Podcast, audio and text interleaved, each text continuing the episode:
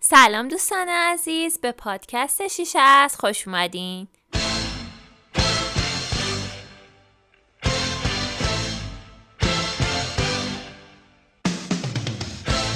امروز با هم می‌خوایم تحلیل یکی از فیلم های معروف جهان رو داشته باشیم که تو سراسر جهان قوقا به پا کرده. منم خدمت همه شنوندگان عزیز سلام عرض می‌کنم. امیدوارم که با هم دیگه یه نگاه نسبتا عمیق به فیلم بازی مرکب بندازیم.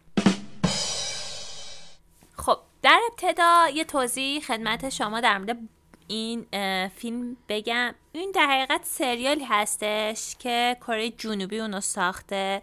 نه تا قسمت داره و فیلم بسیار زیبایی هستش. این فیلم چند تا بازی دوران کودکی افراد در کره جنوبی رو به تصویر می‌کشه ولی با یک روی کرده جدید.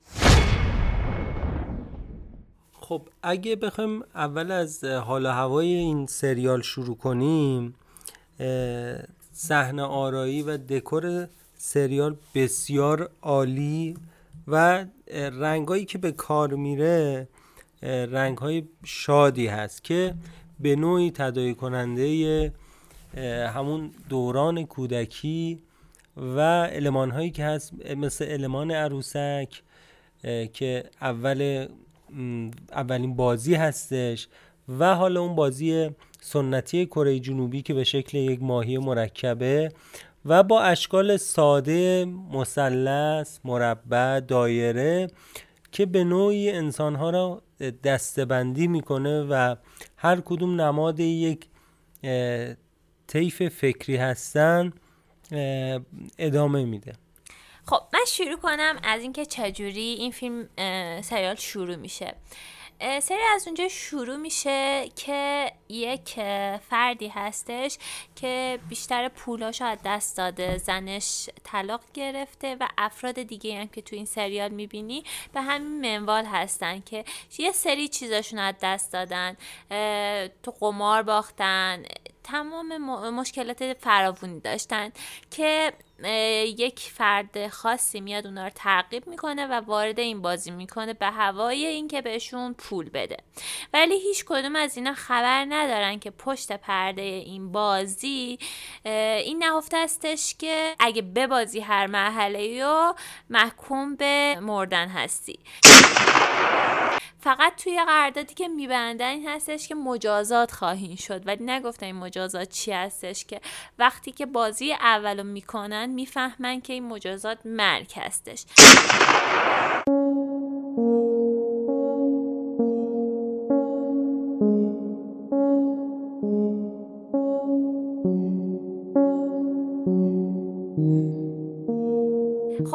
برمیگردیم به سر بحث اصلی خودمون که بازی های در حقیقت این سریال هستش. که بازی اوله که چشم می‌ذاریم و حالا مثلا حرکت می‌کنیم وقتی برمیگرده طرف باید واستیم Freeze! I'm Ma Baker. Put your hands in the air. Give me all your money. درباره این بازی هیچ کدومشون نمی‌دونستن که قراره بمیرن و اون عروسک در حقیقت یه AI هوش مصنوعی هستش که detect می‌کنه افرادی که حرکت می‌کنن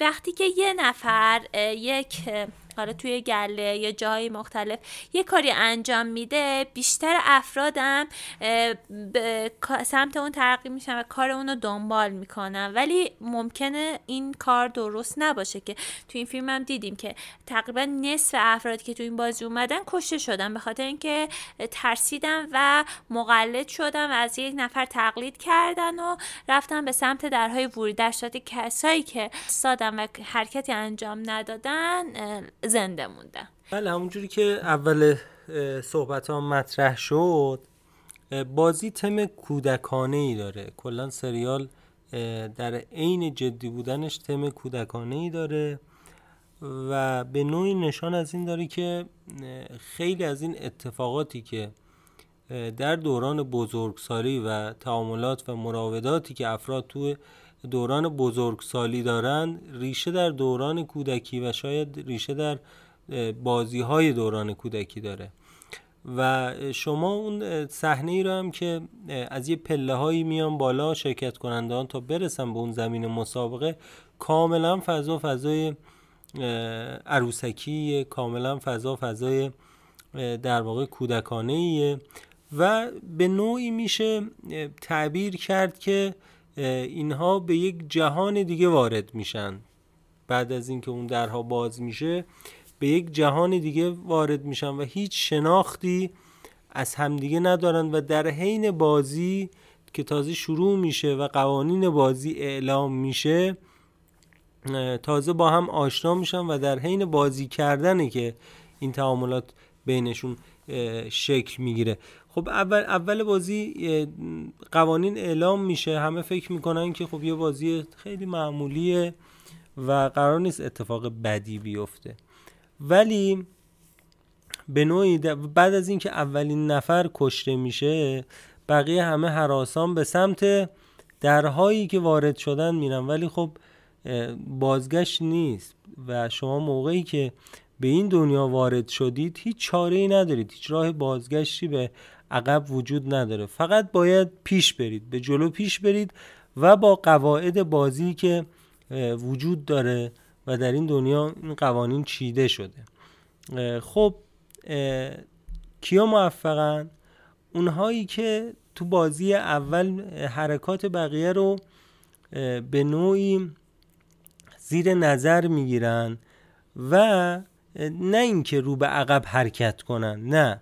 رفتارهای درست شناسایی می‌کنن و پشت این افراد موفق حرکت می‌کنن چون به نوعی دون دوربین اون دیتکشنه نفر اول رو شناسایی می‌کنه اون نفری که پشت سرش قرار داره رو شناسایی نمی‌کنه و صرفا نفر اول رو می‌شناسه.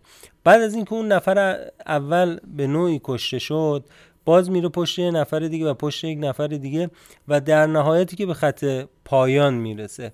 خب اینجا ما اولین صحنه کمک رو می‌بینیم که اون شخصیت اصلی حالا می‌خواست تعادلش رو از دست بده و یکی نجاتش میده. و این اولین دوستی ها و اولین روابط عاطفی شکل می‌گیره که حالا بعدا یه پیچ و خمای زیادی داره. و میره جلو.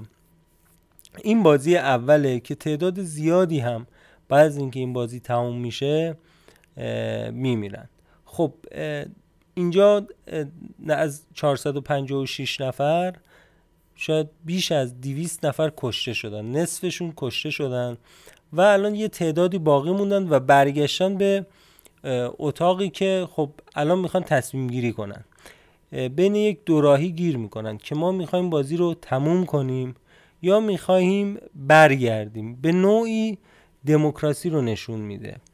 دموکراسی که البته قواعدی داره. اختیاری که یه اجبار درش نهفته است و احاتش کرده. نه اختیار مطلق که به رأی گذاشته میشه و اگر نصف افراد و اون رأی اکثریت رو بیاره می‌تونن تصمیم بگیرن که بازی رو در واقع معلق کنن. هرچند به نوعی اون رأی های برابر که منوط میشه به اون رأی نفر آخر که اون نفر حالا لازم شاید نبود انقدر هم اگزاجریت بشه هرچند بعدا مشخص میشه که چرا این نفر آخر تو اون لحظه رأی میده به تموم شدن بازی و بعدا دوباره اینا برمیگردن به دنیای واقعی خودشون که اونجا دوباره تصمیم می‌گیرن و می‌بینن نقایص اون دنیا رو دوباره می‌بینن مشکلاتشون رو می‌بینن ظلم ها رو می‌بینن در اون دنیا و احساس می‌کنن دنیایی وجود داره.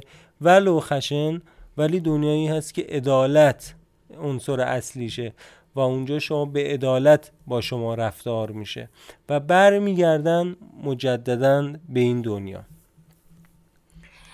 می‌تونیم به عنوان کسی که تو این بازی اول که چشم می‌ذاره و باید ثابت بمونن می‌تونیم به کسی که جلوی ما قرار داره و ما پشتش داریم حرکت می‌کنیم یه راهنما بگیم در حقیقت یه منتور ما هستش که ما رو داره راهنمایی می‌کنه. دقیقا همینطوره.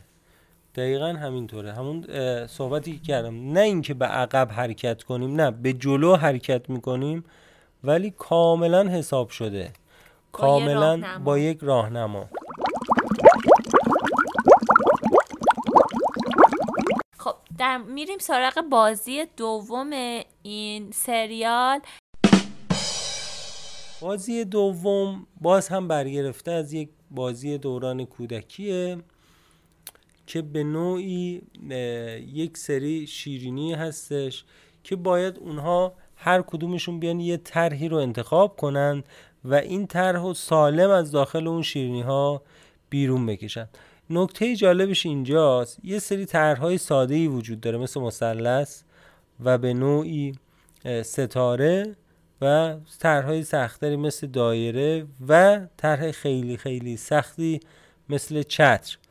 خب این به نوعی دنیا رو نشون میده. بعضا نتیجه برای همه یکسانه. یعنی هر کسی بتونه این طرح رو در بیاره از داخل اون شیرینی به نوعی زنده میمونه و وارد مرحله بعدی میشه و یک قدم به اون در واقع پول ها نزدیک میشه. یه نکته که جا موند توی بخش قبلی ما در موردش صحبت نکردیم بس این مبلغ زیاد پول بود که همه اینها گرفتار یه مبالغی بودن مقروض بودن یا اینکه شرط بندی کرده بودن به نوعی برای بهتر کردن کیفیت زندگیشون به پول نیاز داشتن. و این مبلغ پول محدود بود و هر چقدر که افراد بیشتری کشته می شدند خونبه های بیشتری به کسانی که باقی مونده بودند پرداخت می شد و به نوعی علا رقم تم عدالتی که این بازی داره ولی اندکی ظلم هم در این بازی دیده میشه. یعنی راهی وجود نداره که شما همه با هم در کنار هم به یک موفقیت برسید و بنای این دنیا رو به نوعی با ناعدالتی انگار گذاشتن. و شما مجبورید که اگر می‌خواهید خودتون چیزی به دست بیارید باید پا بذارید و حق بقیه رو که اینجا جانشون هست گرفته بشه تا شما به اون هدفتون برسید. خب تو بازی سر بازی دوم بودیم. بازی دوم مسیرهای مختلفی بود. چهار تا شکل بود که هر کدومشون نماینده یک مسیر هستند که قراره به یه موفقیت واحد برسن. خب این نشون میده که انسان ها در زندگی برای اینکه به خوشبختی برسن هدف هدف یکسانی است ولی مسیرهای مختلفی در پیش داره و یک مسیر صرفا برای رسیدن به خوشبختی نیست و البته بعضی ها با سختی مواجه میشن. مثلا کسی که قرار اون شکل چتر رو در بیاره از بین اون شیرینی ها به نسبت بسیار بسیار سختتر از اون شکل مثلثه. هر دوتاشون هم در نهایت قرار به یک مبلغی برسن و این مرحله رو تموم کنند ولی مسیر رسیدن کسی که داره چتر رو در میاره بسیار بسیار سخته که این تمثیلی از این زندگیه. بعضی ها اساسا سختتر می‌تونن به موفقیت برسن. ولی این امکان براشون میسره توی این مرحله. ممنون از اینکه تا انتهای پادکست با ما همراه بودین. لطفا ما رو subscribe کنین و به دوستانتون معرفی کنین ممنون.